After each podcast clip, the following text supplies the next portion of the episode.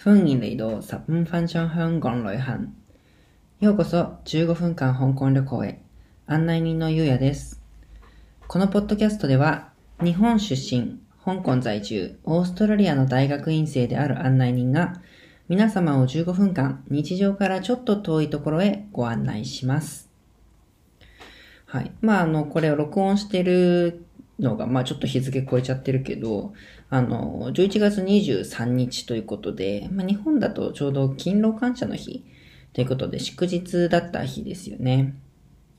で香港は別に祝日でも何でもない日だったんですけど、ちょうどあの、パートナーの親戚で、外国に住んでいる人が、あの、本当に久しぶりに、僕が香港に来てから、一回も帰ってきてなかったので、少なくとも5、6年ぶりに帰ってきて、だから、あの、まあ、親戚一同で会する、食事するみたいな会があったんですよね。十何人集まって。いわゆる円卓でみんなで食べてみたいな感じで。で、まあ本当に久しぶりだから食べ物もザごちそうみたいな。まあちらっと言ったことありましたかね。やっぱ海鮮がメインというかで、まあ、ロブスターでなんか麺、あえたものみたいなやつとか、あとはあの、まあ石板っていうまあ魚の一種だとか、あと、カニですね。アラスカガニっていう大きい、まあ、タラバガニみたいなイメージするといいですかね。まあ、あとは、あの、お肉料理でも、ユージューって言って、ま、豚肉みたいな、そのお祝い事の時に食べるやつとか。で、最後に、サウダーバウって、あの、なんていうの、桃まんじゅうっていうんですか？桃の形をあしらったまんじゅうみたいなのを食べて、まあ、一通りみたいな会が今日あったんですよ。で、まあ、今回はちょっとその、久しぶりに帰ってきたっていうので特別だったからあれなんですけど、まあ、普段やっぱりその親戚とかが集まるのが多いのは、まあ、祝日なんですよね、香港でいう。まあ、ということで、あの、今日は香港の、まあ、祝日について、まあ、特にどういうことするのとか、まあ、どういった特別なもの食べるとか、そういう話をちょっと中心にしようかなと思っています。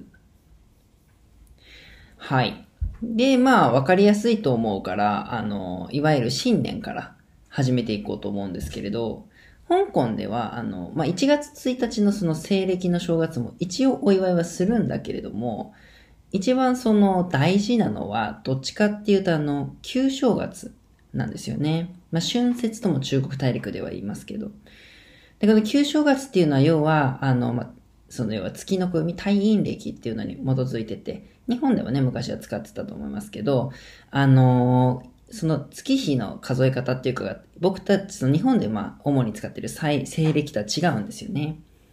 で、西暦に当てはめるとだから毎年変わるんですよ。いわゆるお正月の日、元旦の日が。で、今年は2月の、まあ、中旬、来年って言った方がいいかな ?2 月の中旬で。まあ、大体1月から3月のどこかなんですけど、あの、この前ね、あの、紙の会の時に、その、正月の期間は髪を切らない縁起が悪いからっていう話をしたんですけど、まあそれが15日間続くっていうことも言ったんですけど、まあその、特にやっぱメインなのは日本と同じです。頭3日間、三が日みたいな感じなんですよね。超やいい、超いい、超いい、超3って言うんですけど、初めの1、2、3って感じで。このあのまあ、やっぱ親戚に会ったりとか、まあ、いわゆるお年玉みたいな、香港ではライシーって言うんですけど、あの、もらったりとか私とかでもするんですけど、ちょっと変わってるのが、あの、3日目が、あのですね、チェックハウって言うんですけど、まあ、赤に口。日本でもあの、釈光って言いますよね。大安とか仏滅とかの一種ですよね、友引きとか。でね、この日が、あの、香港ではそのなんか、友人親戚に会わない方がいい日みたいにされてるんですよ。まあ、実際にはね、お休みの日がそれしかないから会ったりとかもするんだけども、あの、喧嘩とかいさかいになりやすいから、あまりその親戚とかに会うのに向いていない日っていうのが必ず3日目に来るようになってるんですよ、新年の。まあ、これもなんかよく考えられてる気もして、久しぶりに会う親戚にね、まあ、初日は久しぶりって今年もよろしくって上機嫌で。まあ、2日目ぐらいも、いやー、いいね、正月ってなるけど、3日目ぐらいになると、あー、仕事もうすぐ始まるの嫌だなとか、もうお前そろそろちょっと嫌なとこが目についてきたじゃないけど、いさかいになりやすかったんでしょうね、きっと。というなんか先人の知恵も込められているように感じるゼッハウですけれども、まあこれが最初にそのいわゆる旧暦の新年として来るわけですね。で、まあ食べ物は、この前の紙の会で言ったようにちょっとその語呂合わせのいいものだったりとか、いろいろまあ食べたりするわけなんですけれども、まあ次にあの紹介したいのが、えっと、生命節ですね。これもちらっとあのー、ガイシーの会、マーケットの会で、あのー、生きたまま魚を話すっていうところでちょっと紹介したことがあるんですけど、まあ、香港でいうお盆というか、先祖参り、お墓掃除とかをしに行く日、だいたい4月の頭ぐらいに来ることが多いですかね。っていう、あのー、日なんですけれども、えー、っと、まあ、大体あとね、あの、イースターってそのイギリスの祝日ですね。と、同じような時期に来るので、まあ割と長い休暇になったりして、旅行とかに行く人も多いシーズンが、まあ3月か4月ぐらいに香港では、えっと、来るんですね。で、え、っと、まあ、全部本当に網羅するわけじゃないけど、まあ、有名なのをどんどん言ってってるんですけど、次にあるのが単語の節句。まあ、日本だと子供の日ですよね、言ってみれば。で、あのー、まあ、この日にやっぱね、そのイベントで一つ、あと食べ物で一つ紹介したいものがあるんですけど、まずイベントとしては、あの、ドラゴンボートレースっていうのが行われるんですね。まあ、言ってみれば、竜をあしらったボートというかカヌーのレースみたいなやつで、まあ、少しその、単語の節句にまつわるね、あの、伝説とかとも関わって、まあ、あの、祖っていう時点の屈原っていう詩人の人と関係あるので、興味があればちょっとぜひ調べてみてくださいって感じにこのしときますけど、その、物語の方は。まあ、とにかくそれでボートレースとかがいろんな川とかがあるところで開催されて、で、あの、食べ物、こっちをね、どっちかっていうと、この、ポッドキャストではメインで話したいので、の話すると、この日にあの、よく食べるのが、ちまきなんですね、伝統的に。ちまき見たことありますかね？あの、葉っぱとかに包まって三角形の角辺で紐で縛ってあるみたいなやつで。まあ僕日本ではやっぱその豚肉とかが入ってるあのやつを食べたことがあるイメージがあるんですけど、香港でもね、この単語の節句が近づいてくると、いろんなお店、おかゆ屋さんとか、香港系のそういうレストランみたいなとことかで、こういうのがぶら下げられたり、売ってたりするんですよ。で、さすがの種類も多くて、さっき言ったようにその豚の角煮とかホタテとかを入れた、そのいわゆるご飯みたいに食べるもの、もち米とかにで炊いてね、もあるんだけど、甘いやつもあるんですよね。なんか小豆みたいのとかいろいろ入れてみたいな。で、まあこういうのをお店で買ったり、手先器用な人とかだと自分で作って友達親戚に配ったりみたいなことをする。これが単語の節句なんですね。ちまきの日。ちまきの日？うん。で、ちょっとこのコントラストっていうか似てる、その特別な食べ物がある祝日で言うと、もう一個代表的なのが、あの、中秋節、もしくは中秋の名月ですね。真ん中の中に秋って書いて。まあ、日本だと十五夜っていう風にね、今言いますよね。だからまあ、9月頃に来るんですけども、だいたい10月とか。この日に、まあ、何その最初に言ったようにね、特別な食べ物何があるかっていうと、月見単語とかではなくて、こっちではあの月餅というものなんですね。まあ、これも中華街とかもしくはセブンイレブンとかでも見たことある人いるかもしれないですね。山崎とかパン屋の。あの、なんかラードとかで固めたその黄金色みたいな皮で、その中にいろんな味のあんが入ってる。みたいなやつですよね。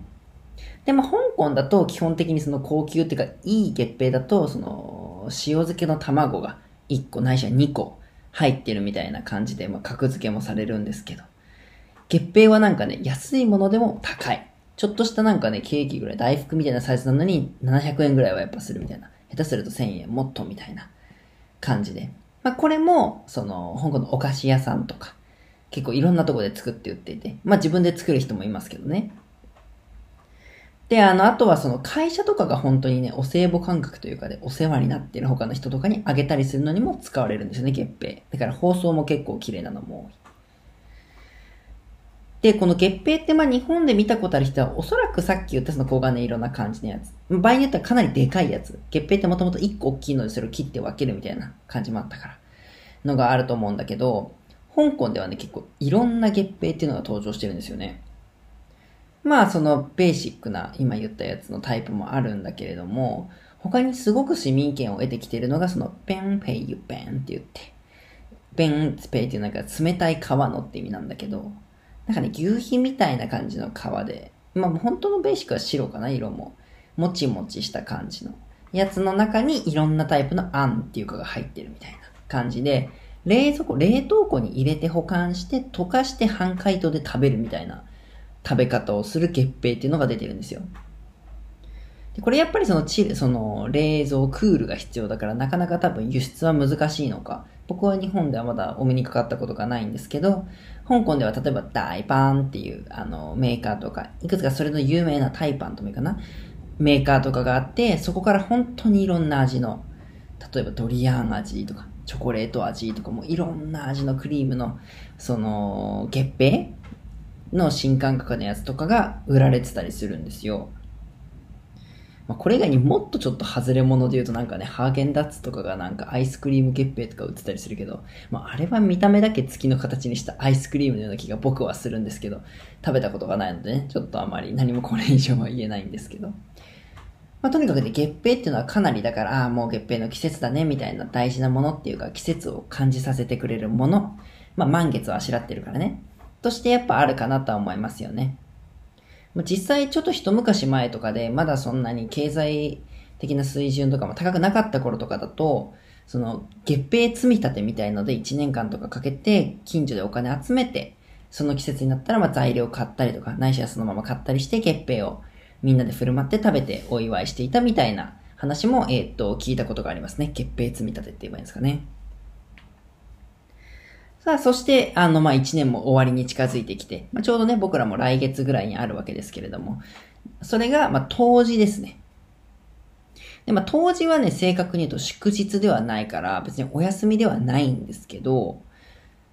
どちらかっていうと、そのね、早引きできる。だから会社とかでも、今日冬至だから3時で上がっていいよみたいなことがね、結構あるんですよ。なかなか聞いたことないですね。冬至だから上がっていいよって。夏至はあんまやらないんですけどね。で、まあなんでかっていうと、まあなんでかっていうか、まあ当時はだから結構ね、親戚とかと集まってご飯を食べる日みたいなように扱われているんですよ。